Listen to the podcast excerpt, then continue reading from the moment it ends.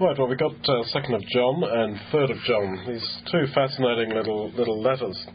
Um, let's get straight in there then. 2nd of John, verse 1. The elder unto the elect lady. Now, this uh, the Greek word that's translated lady is not the usual word for lady, and it seems that it's a proper noun. Uh, Kyria, that is the female version of Kirill, which is uh, quite a common name and uh, male name in, in, Greek and Russian. Uh, Kyria, the elder unto the elect or the, the chosen Kyria and her children. I think the more I, I reflect on this, the, it just seems to be quite straightforward that reading the, the Greek text, so that's that's what it means. Um, and it's it's really unfortunate that this uh, this translation "lady" has has appeared. So the elder, that's John, uh, unto the chosen Kyria and her children. So, in what sense was John her elder? I would say that eldership in the New Testament is on the basis of having converted somebody. You become their elder not because you've got more grey hairs than they have or because you're elder than them uh, in, in, years, but because you uh, have converted them. You've become their father or mother in the gospel. so then, John had converted this woman, Kyria, and he talks about her children. And I would understand uh, children to be converts, uh, spiritual children that have been brought forth by, uh, by the Word of God, the, the, the, gospel being, as it were, the, uh, the, the, power that, that brings forth, that, that uh, fertilizes, and it's us that are spreading that gospel and bringing forth children and trying to care for them. Paul talks about himself uh, uh, as a nursing mother to those that, that he'd converted, etc. So the elder, that's John, he's writing to the chosen Kyria and to her children, to her converts. And it would seem that this is a female house church because he talks in, in verse. Uh, uh, 10 If anyone comes to you uh, and brings this uh, brings not this teaching, receive him not into your house. And I don't think he means stand at the uh, stand at the door and don't let anyone cross the threshold into your apartment or into your, your house who doesn't uh, believe the right thing or whatever. He's talking about don't have these people into your house church. And house is used like that in, in a number of a number of places in the New Testament. And so in verse 13, the children of your chosen sister greet you. I think that this is another female house church. He talks about thy, that's you singular, that is Kyria, um, your chosen sister, that's a, a, a, friend of hers in the Lord, who's a female friend, um, who's also got children or converts. So he's saying that you should um, have these greetings from this other female house church. That's how I, I read it. and incidentally, going into detail in verse 10, when he says, receive such a person not into your house, uh, that oikion there, the house, is definitely feminine whereas the other house churches that we read about in the, the New Testament are masculine. Um, for a few examples, um, Colossians 4, verse, uh, verse 15, where Paul says, uh, talking about uh, Nymphas and the church that is in his house. So this is another um, house church, but the church there in the Nymphas' house is uh, the masculine. And so in, in Philemon, it talks about the the church in, in his house. Um, at the end of, of, Romans, you got another example, Romans 16, um, verse 5, talking about uh, Priscilla and, and Aquila, and salute the church, masculine, that is in their house. So then, there were house churches, but oddly enough, here in 2 John 10, the house there is feminine. And so it seems to me that there were these house churches, and in this case here, you've got two uh, female house churches the one operated by Kyria, and then the one who sends greetings to, uh, to Kyria's group that uh, John's aware of. Well, of course, the New Testament does speak of households run by women. Mary in Acts 12, verse 12. Um, Lydia, I suppose, the, the most uh, well known example in, in Acts 16. So, if a woman who, for some reason, maybe through widowhood or inheritance or whatever, uh, for some strange reason, what was uh, running a household, uh, owning a household, that is the boss of the household with all the servants, slaves, etc., etc., underneath her, if she converted uh, to Christianity, then uh, probably her whole household would also convert.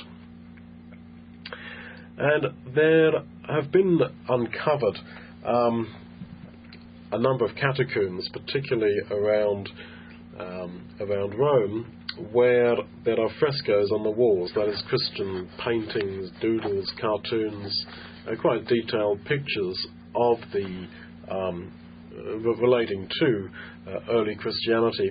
And some of those pictures are definitely, frescoes are definitely of female house churches. It's been observed. Why, in some of those pictures, are they all women?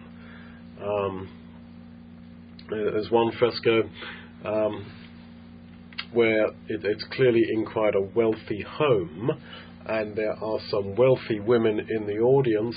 But the woman who uh, in the in the group um, sitting around a table, but the woman who's holding the cup of wine that's inscribed nobis, that is for us, um, she's the one who's holding that, uh, distributing the um, the bread, etc., as if she's running the meeting, and she's dressed up as a slave. So this would have uh, been absolutely radical. And the whole idea of, in the first century, male and female, slave and free, being united, being one, Jew and Gentile, um, this has been described by the critics of Christianity as a sociological impossibility, and indeed it was. But the whole wonderful idea of the gospel is that all those different groups can be united. And it seems that in, in the first century that Christianity got off to a good start, and it was like that. Uh, so the idea of uh, female house churches, groups of women uh, converted by women, meeting independently, uh, th- this was uh, would have been a, an amazing idea within the very limited frames uh, and worldviews of first century Mediterranean society. And I think that's why the critics of Christianity complain or ridicule it in the first century as mainly a woman's religion. In other words, it spread so rapidly, but it was mainly amongst women. You can understand it because they were given meaning in, in life. And so, of course, it is today in a different sort of way that those sectors of society um, who don't have meaning and, that, in a sense, is all of us. That, that can be the wealthy business executive who, in some sense, does not have meaning as a person, as, a person, uh, who is just seen as, you know, a bunch of banknotes on two legs by maybe his wife, his kids, um, society, etc., etc. Man's search for meaning is, is colossal. Uh, and increasingly, I think the, the answers aren't being come up with. So those people, and society is full of it, and to some extent it's you and me, um, we also are called to find a radical sense of meaning in human life. So then, those uh, house churches of, of women, um, I, I, think are a wonderful thing to study. If you look at my book on the early church, you'll see a few um, uh, chapters on on this. and um, Anyway, John is writing to this, this group. He'd converted, I suggest, this woman, Kyria, translated poorly in the AV as the lady, uh, Kyria, uh, who had in her turn converted people, her children, and he's writing, writing to them. And he talks all the time in his letters, as you know, about the truth, whom I love in the truth, verse 2, for the truth's sake, which abideth in us and shall be with us forever, etc. Now, exactly what he means by the truth, I don't know. I suspect he does not quite mean what perhaps we do by that term, that this is a, a set of doctrines, of theological propositions.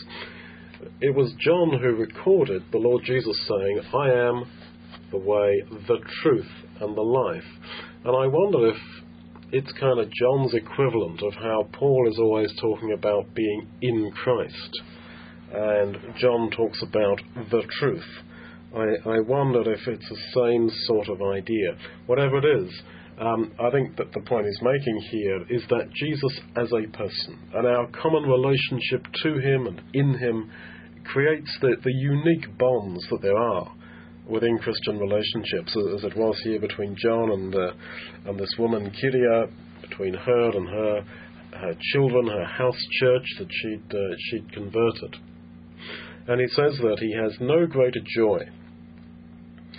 Um, he, that's in uh, 3 John 3. Um, he has no greater joy than to hear that his children walk in the truth. And uh, you've got it again here in verse 4 of the 2nd of John I rejoice greatly that I found certain of your children walking in truth. So then his joy was that his converts and his converts' converts were strong spiritually.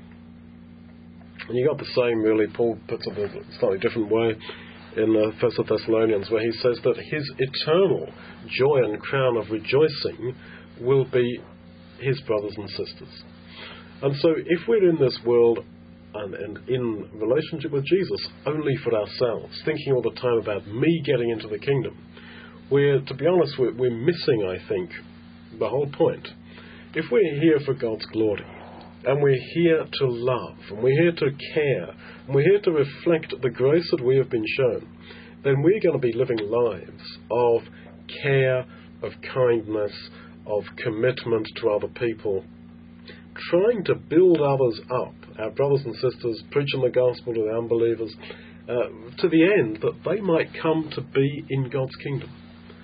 And as and when and if they get there, they will forever and ever and ever be our crown of rejoicing. And that's why the more effort we expend for people in this life, insofar as it all works out, and those that we try to care for will eternally be in God's kingdom, uh, partly thanks to uh, our doing our, our effort with them, then we will rejoice them more forever and ever and ever, because they are there.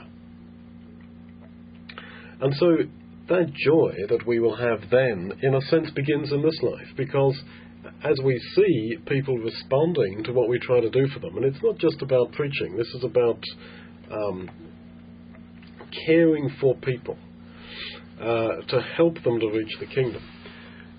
As you see them walking in truth, as John puts it, this will be our joy, he says in 3 John 3, the greatest joy. And yet, you notice that I, I was I'm reading the RV there in Second of John when I read uh, verse four. I have found certain of thy children walking in truth. I rejoice greatly because of this. The King James says, I rejoice greatly uh, that I found of thy children. And the idea definitely is, I found some of them. So this is a case of the glass half full or half empty. And John looks at it positively. Of course, the effort we make for others often does not work out. You can try for somebody for years and it seems they've responded and they turn around and throw it all away and clear off. Um, that's how it is, and who knows, they may or may not come to God's kingdom. Sadly, some, it seems, will not, but they don't wish to be there anymore.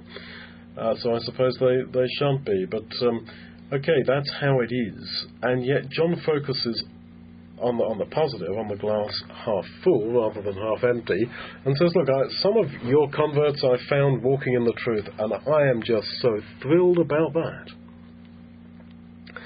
And he says, verse 5 Now, I beseech you, um, lady, I beseech you, Kyria.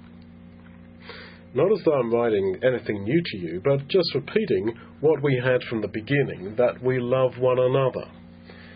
Uh, he could be saying, I'm just telling you that the message to love one another was right at the beginning of the gospel that I preached to you, when I first met you. You know, standing in a bus stop or whatever it was. Uh, when I first contacted you, when you contacted me, or we first spoke about the gospel in the beginning, my first point to you was that it's all about love. Loving one another. Now, why doesn't he just leave it at love? Why does he say love one another? I mean, he's writing to believers. And I think he's alluding to what he himself recorded in, in the Lord's uh, great prayer in John 17 that Christian love for one another is to be the witness to the world. And he's reminding her of this. And he says, I'm not telling you anything else. Uh, another way to read this is to focus on the word beginning, and it's this word arche, uh, as in the sort of word you get in archbishop or arch enemy, or in other words, the most important thing. So if you read it like that, I'm telling you, he's saying uh, nothing new, but just the arche, the most important thing in the beginning, um, that we love one another. That we as believers are commanded to have a special kind of love for one another that will be so unusual and so powerful that it can convert the, the whole world. So you could deduce from that that Kyria and her converts needed to be reminded of the need to love one another. And it's rather the same with Ephesus when Jesus writes to the church there um, Revelation 2. He says, I have somewhat against you because you left your first love, your first agape. Although he said you did great job driving out the false teachers, you're very zealous, uh, all the rest of it, but you lost your first agape. So, putting Ephesus together and Kyria and her little house group together, it seems likely that as time goes on, Christian communities are tempted to lose that first love that characterized their, them at their first conversion. That is, I think, so true. When you're first baptized, you are, I think, impressed with the wonder of it all. And the idea of thinking or saying or writing hard things, of excluding other brothers and, and sisters in Christ, just was not really on your agenda as you as you climbed out of the water of baptism. But as time goes on, familiarity with the body of Christ breeds contempt, it seems to me. And we need this exhortation to go back to that softness, to that sensitivity that we should have had when we were first baptized, uh, and to realize that life hardens people. It just does. Um, and yet, we are to be to, to, have that agape, that self-sacrificial love of Christ for each other, and not let our over familiarity with each other uh, lead us into any kind of contempt. And so he says in verse 6 uh, This is love, that we should walk after his commandments. This is the commandment that you heard from the beginning, and so you should walk in it. What is the commandment? Well, all through John's Gospel, um, and, the record of the last discourses of, of Jesus, the commandment that he gave us is that we should love one another. Quite as simple and straightforward as that in John's first letter. The commandment is love. This commandment, 1 John 4:21, this commandment have we that he who loves God love his brother also. 1 John 3, verse 23 This is his commandment that we should love one another even as he gave us commandment. And of course, that love is to love each other as he loved us. So then, he's emphasizing this need for love. And he seems to be implying that Kyria's group had started to forget that the supremacy of love. And I don't believe that uh, any of us could confidently say that we don't need that reminder that this is the bottom line. Of course, it sounds so simple that it's all about love.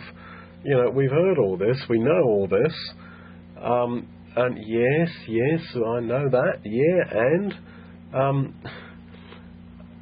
But because it is so simple, this is exactly the problem. That the bottom line of the whole thing, the beginning of the gospel, is as if, if we take the beginning uh, literally there, he's saying, um, when I first started teaching the gospel to you, I told you that it's all about the bottom line, the essence of it is that we, if you believe this gospel, this message I'm telling you, have to live a life devoted to love. Now, he, didn't, you know, he doesn't say, well, the first thing I told people was, uh, you know, one God or kingdom coming on the earth or, or whatever. He actually is saying here that uh, the thing right at the start of the gospel was that it's all about love. Now, let's uh, put a little bit more meaning into words by going into verse 7. For. Uh, a huge amount hinges upon that little word. For many deceivers are gone forth into the world uh, who confess not that Jesus Christ comes in the flesh. This is the deceiver and the Antichrist. Now, you could read it that, ah, yeah, John starts off by saying, Come on, dear, come on, cutie, um, let's have a bit more love, don't forget it, will you, dear? And then he starts saying, Ah, yeah, and you know what? And there's this problem with these false teachers. They're, they're like a real bad lot, deceivers, antichrist, chuck them out, don't have them in the church, boot them out. That's how it could uh, come over. But there's this little word for in verse 7 at the beginning. Maybe he's talking about love in verse 6 and then he, and then the need for it, the supremacy of it, and then he says because there's a lot of people around who uh, don't think that Jesus Christ uh, is coming, who, who sorry, who don't uh, confess Jesus Christ coming in the flesh. Now, I don't think that John here is talking about uh, he's sort of changing his, his, his tack. He has a few verses about love, and then he says, and by the way, and watch out for the false teaching, for the false doctrine, for the false theology. I used to think that's what it was about, but um, I see that it's all linked. It's all, there's a connection here between his talk about love and then going straight on to say, because there's a lot of people around who don't confess Jesus Christ coming in the flesh the belief that Jesus really was human, that he saddled with all our humanity, somehow was human. Um, the end result of that is love. It really is.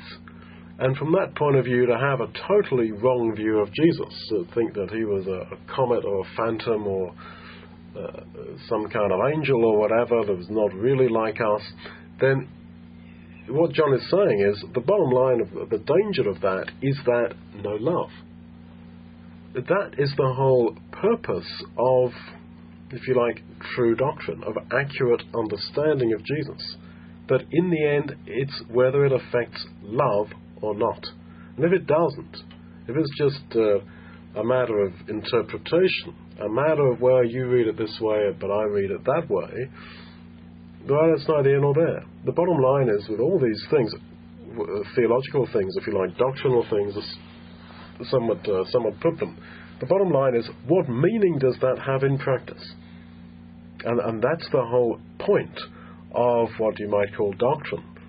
It's the, the radical transformation of human life in practice. And if it doesn't, then what are we arguing about? I mean, really.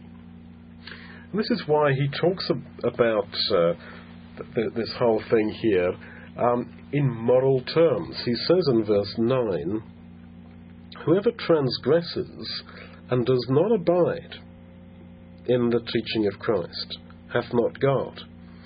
Uh, a lot of versions say whoever goes ahead. But uh, it's the usual word for transgression. I don't know why they don't leave it there. I suppose because oh, it's a bit difficult to understand how holding a certain view about Jesus could be a transgression, but that, that's uh, what it, it's the usual word for transgression. Again, it's uh, it's not talking, I would say, so much about intellectual failure. It's talking about a moral failure. And he says that such people are deceivers, and that word definitely has a strong moral sense being an impostor, a seducer, knowingly misleading. And he says, verse 11, don't uh, support these kind of people uh, because otherwise you will be uh, supporting their evil deeds. Now, wait a minute. Since when, since when has genuine misunderstanding of theology been a moral issue? If you read a set of scriptures one way and I read them another way, does that mean that I have, quote, transgressed, that I have performed, quote, evil deeds? Does that mean that I am a deceiver and an antichrist? Does that mean that I'm therefore not loving? Not at all. If, if I read a set of scripture and, and come to a, a wrong interpretation of it, what I'm calling intellectual failure, well, that is a failure and it is significant, but it's of a different category. Let me put it that way. It's, a, it's of a different category to the person who is uh, committing transgression, evil deeds, deceit, etc. And so I want to make a suggestion to you here. In verse 7, he says, For, he's been on about the paramount importance of love, and he says, Because as many deceivers have gone forth into the world who confess not Jesus Christ coming in the flesh. I wondered if that could be read as implying that there's a lot of people who aren't living out or confessing, who are not living out Jesus in the flesh. In other words, this is a warning about immoral people who are appearing as Christian but who are actually not. Rather than a warning about um, some sort of incipient uh, Trinitarianism or some uh, clean flesh or some whatever whatever wrong theologies there are out there. I'm not saying that those things are okay, don't get me wrong. I'm saying that I wonder whether uh, John really has those things in his mind. I don't think he does. I can't go into it now, but I think there's strong evidence that the whole New Testament was written well before AD 70, and that includes these letters that we're reading here. Well, John Carter and uh, the older sort of expositors talk about John fighting Gnosticism, but I, I don't really think that Gnosticism was much of a threat, not even in its kind of incipient form, in, say, the 1860s when maybe John was writing this. The bigger danger was from Judaist infiltrators trying to turn the grace of God as it is in Jesus back into legalism, taking away the love and the joy out of true Christianity. That was the problem at this stage. And so I think that he, starts the letter talking about love and the need to, to hold on to the paramount importance of it, and then he warns Kyria that there are people who have gone forth into the world. Now, stop there. That phrase, that Greek phrase, to go forth into the world, you meet the very same phrase, the very same phrase in Hebrews 10, verse 5, that says that Christ, AV, entered into or went forth into the world. Hebrews 10, verse 5, if you're making notes. So then, these people appear to be like Jesus, but actually they are not confessing Jesus coming in the flesh in their lives. They are not manifesting Him. They're not little Jesuses as they should be, but they appear to be. They go forth into the world, just as Jesus went forth into the world, Hebrews 10:5. And that's why John calls them in verse 7 Antichrist. Now, the Greek word translated anti, well, the Greek word anti, um, that's all it is, uh, does not mean, not in New Testament Greek, does not mean against. That's how we tend to use it in, in, in English uh, now. It doesn't mean against. It really means, uh, as in opposed to, it really means uh, appearing as. So then, an antichrist is kind of a fake Christ. Uh, someone who appears as somebody else. They look on the outside like that person, but actually it's not that person. That's who an anti person was. Antichrist was not someone opposed to Jesus, it was someone who was in the place of Jesus. I think that's would be, that would be the right translation of anti, uh, in the place of. So these people went forth into the world just as Jesus did. They appeared like Jesus, but actually they did not confess Jesus coming in the flesh, that is, in their flesh. Their human lives were not a manifestation of Jesus.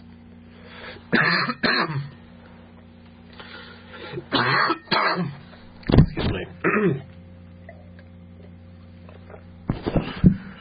and so they appeared uh, to be Christian. The whole thing had a semblance of of, um, of the real thing, but actually it was not. And uh, here I think really we are right up against a huge challenge to us.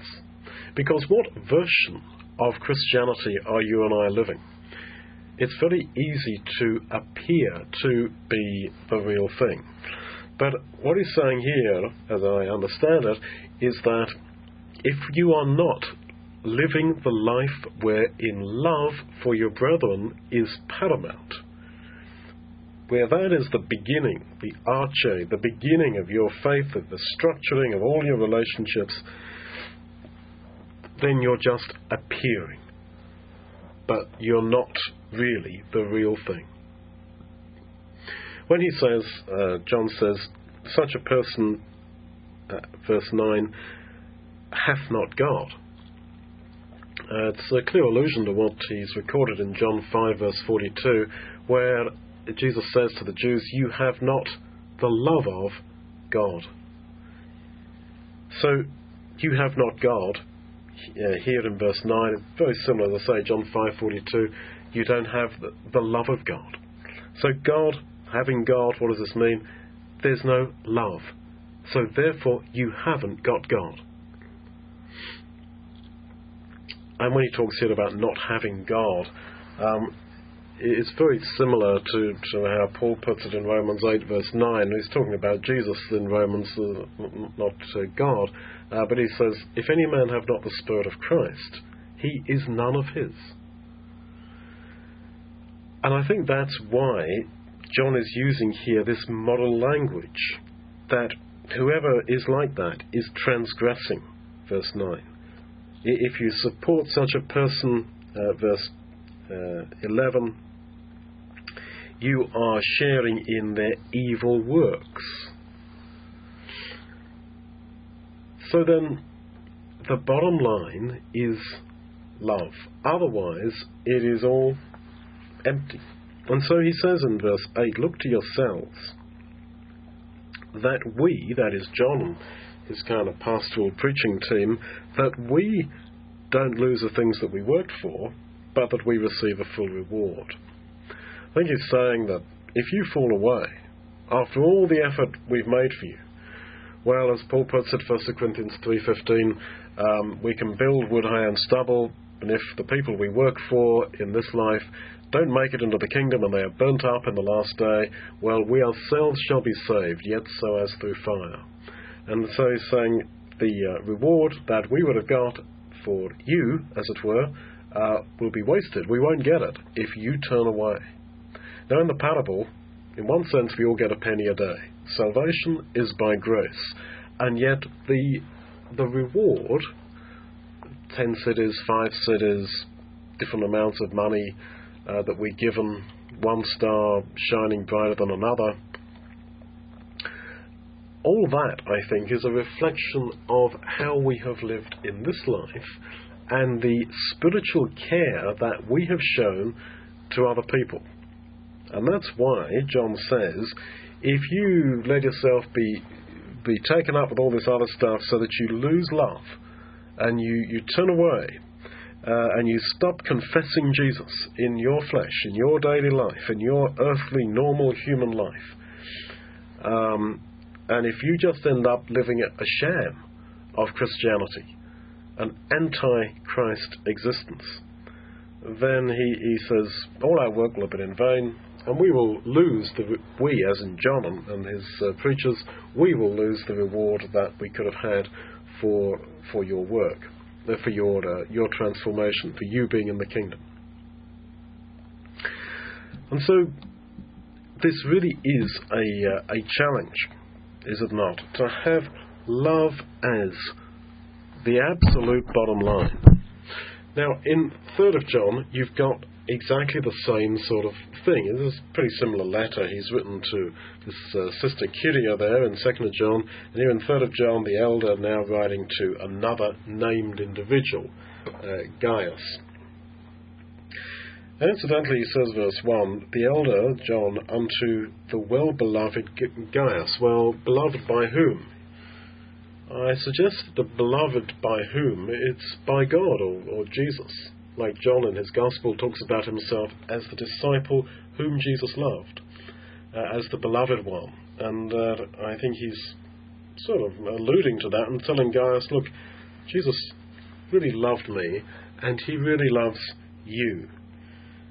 And then he says in verse 1, whom I love in the truth. So he's saying, God loves you, and I love you. And this is exactly what he's been teaching in his first letter, what he's been recording the words of Jesus in, in his gospel, that we are to love each other with the love wherewith God or Jesus have loved us. And so I think that verse 1 very uh, nicely sums all that up, where he says, You are beloved Gaius by God, and I also love you.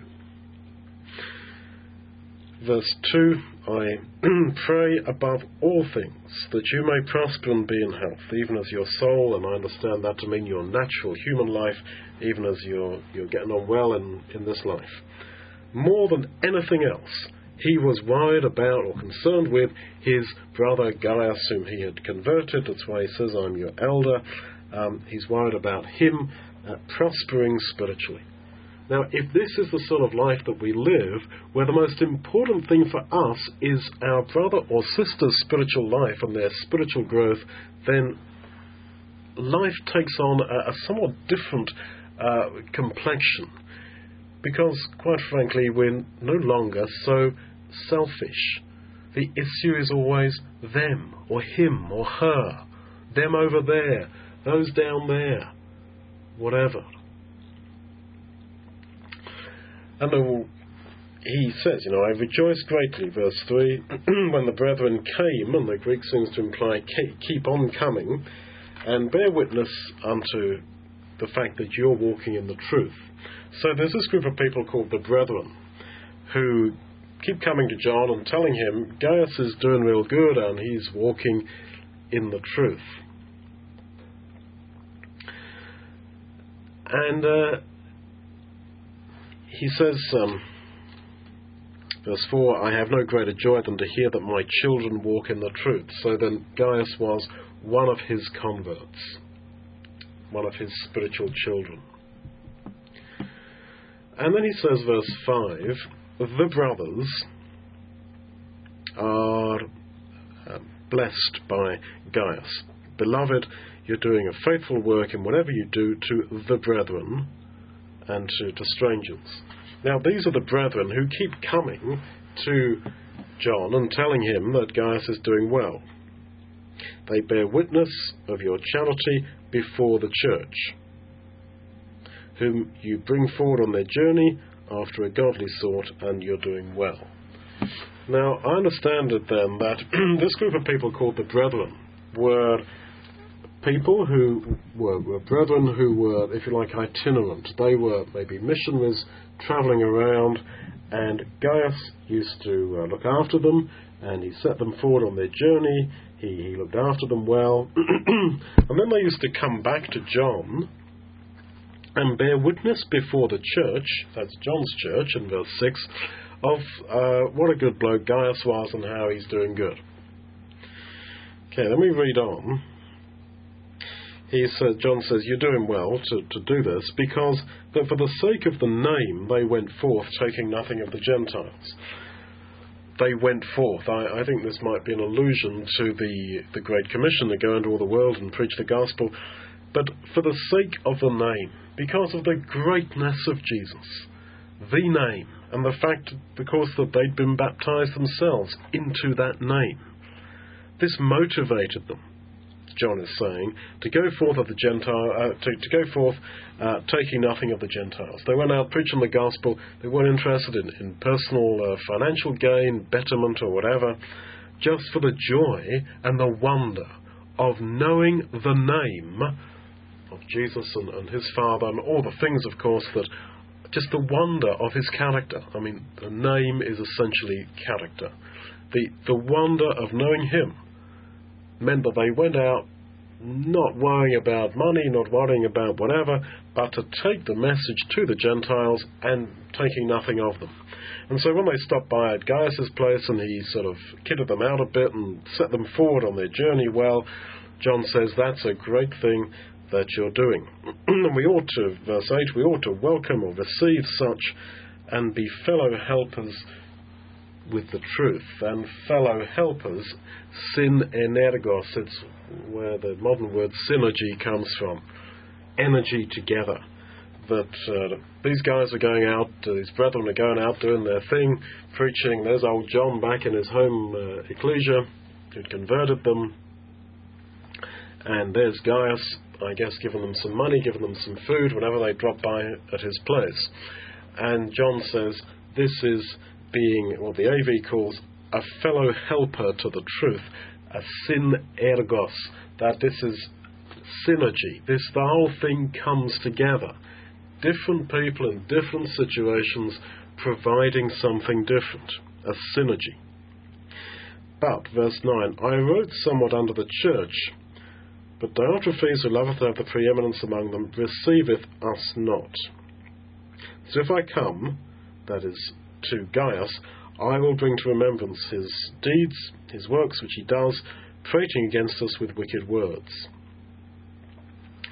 So, why then was this Diotrephes so against Gaius? Well, I think John is saying, look, I wrote to the, your local ecclesia, but you know you've got Diotrephes there, and he does not receive us, and if I come to see you, I'll have it out with him that implies that Gaius and Diotrephes are living close to each other. And I would say then that, um, and it says later on there in verse 9, that not content therewith, neither does he himself receive the brethren, that's the brethren that we've read about earlier in this letter, uh, and forbids them that would, and cast them out of the church. Uh, it seems to me that uh, when it says, Diotrephes will not receive the brethren, well, John has just commended Gaius for receiving the brethren. Verse 8 You did the right thing to receive such. Well done.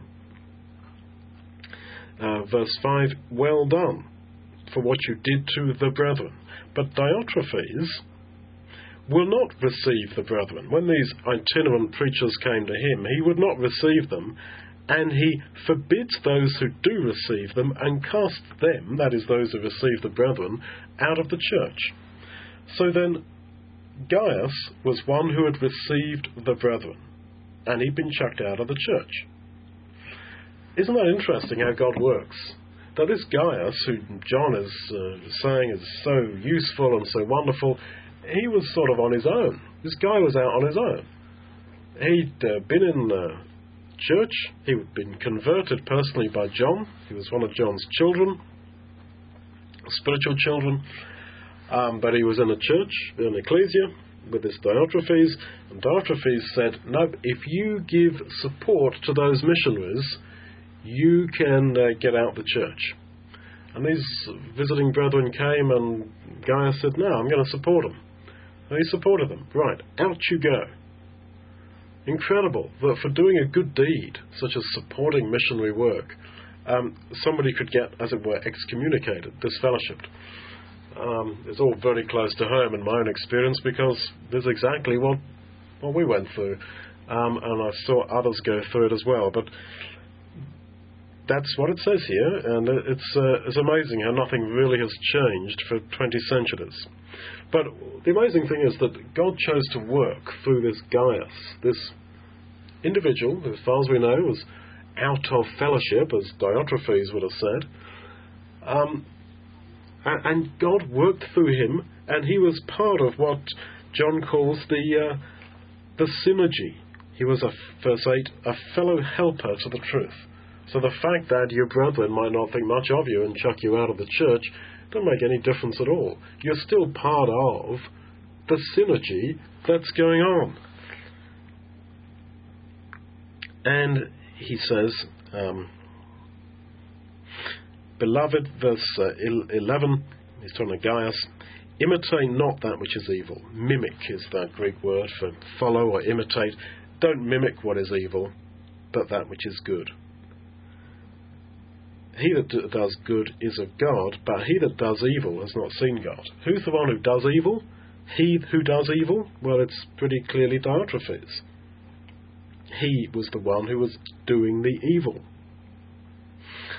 And uh, John says to Gaius, don't mimic that which is evil.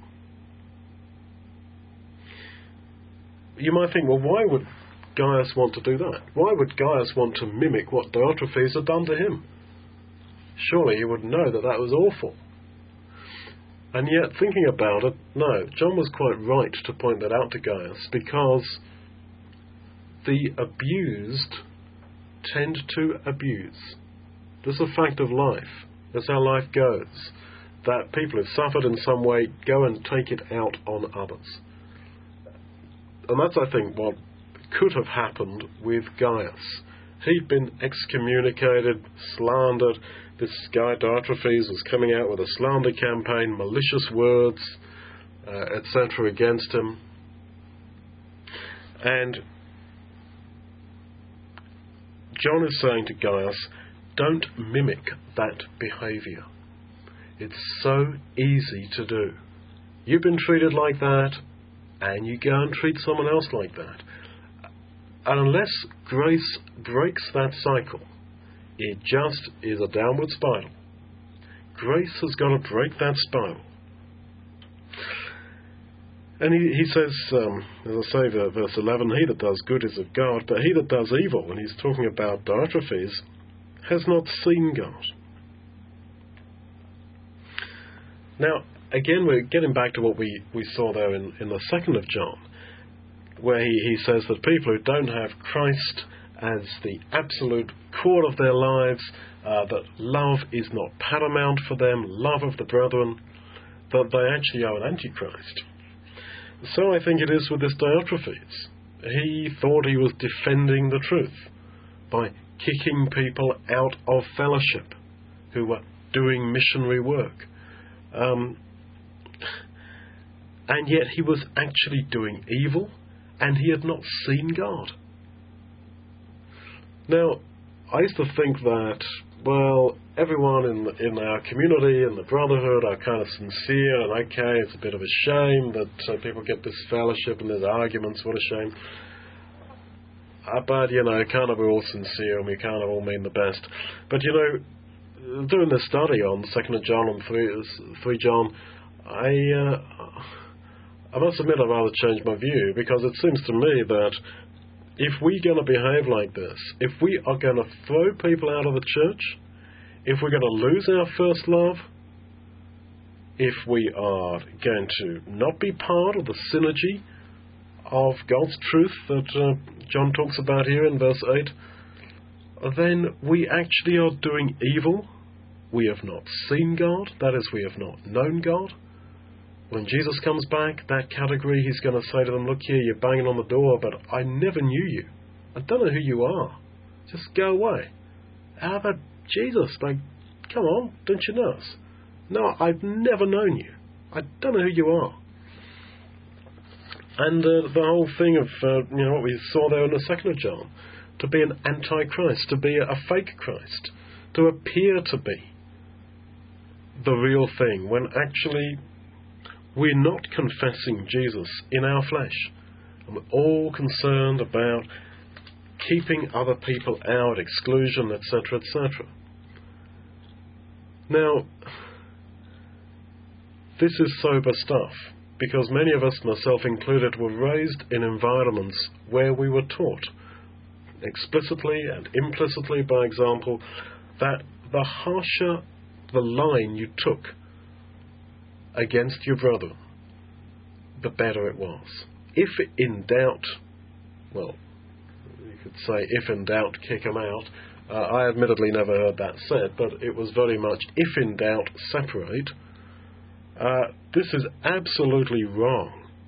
This is what he calls here evil. And you can see how Diotrephes started. I, I would even argue that uh, if you look again at verse 10, that you've got a, sort of a chronological account of the progression of his behaviour. Uh, prating against us with malicious words, that's how it started. He started bad mouthing John, and not content therewith, Neither doth he himself receive the brethren, and forbiddeth them that would, and casteth them out of the church. I suggest that those four things are chronological. He starts off bad mouthing John. I guess jealousy is, is the usual thing, personality is usual stuff. And not content therewith, and that I think is a very uh, pregnant phrase, not content therewith. Once the, this sort of behaviour starts, people can't stop it once you start on the road of exclusion, bad mouthing, exaggerating, um, talking someone down, uh, refusing fellowship to somebody, you're never content therewith. It has to go further. And that's what he did. He would not receive the brethren. That is, these itinerant uh, missionary brethren, I guess they looked a bit rough, smelt a little bit strange. Um, maybe spoke with an accent, who was quite sure what they were teaching, etc., etc. And then he, it says that he forbade or hindered those who uh, did receive them. So he kind of, you know, can you can imagine how it is in church life. Uh, he started, you know, making pointed, barbed comments. Why are you having those smelly people in your house? What are you doing giving those people food?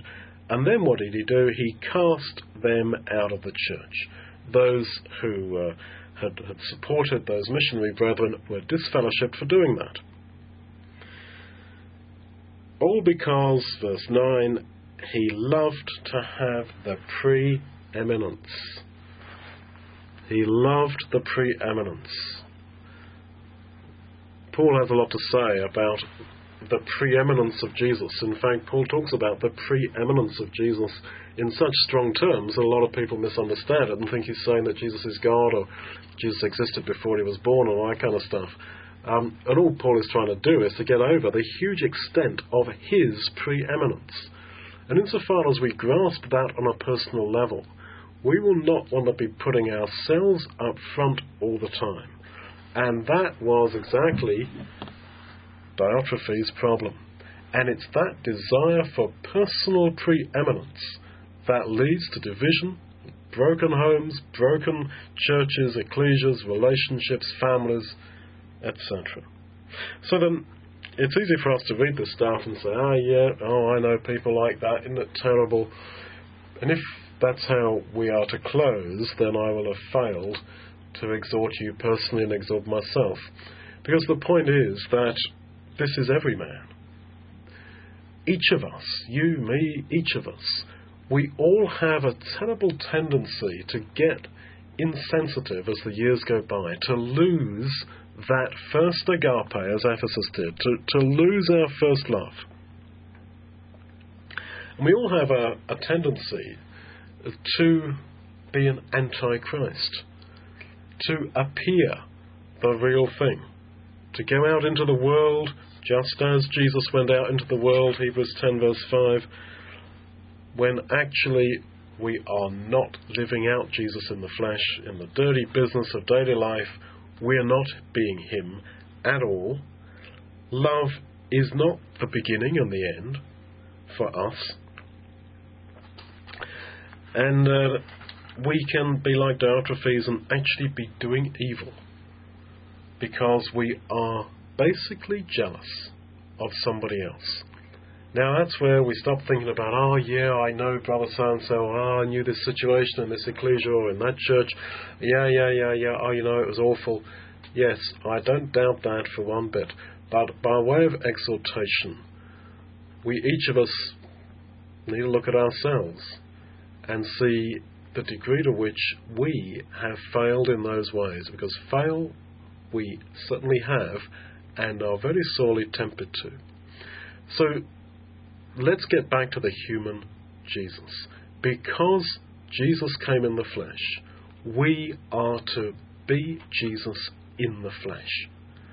Think of him.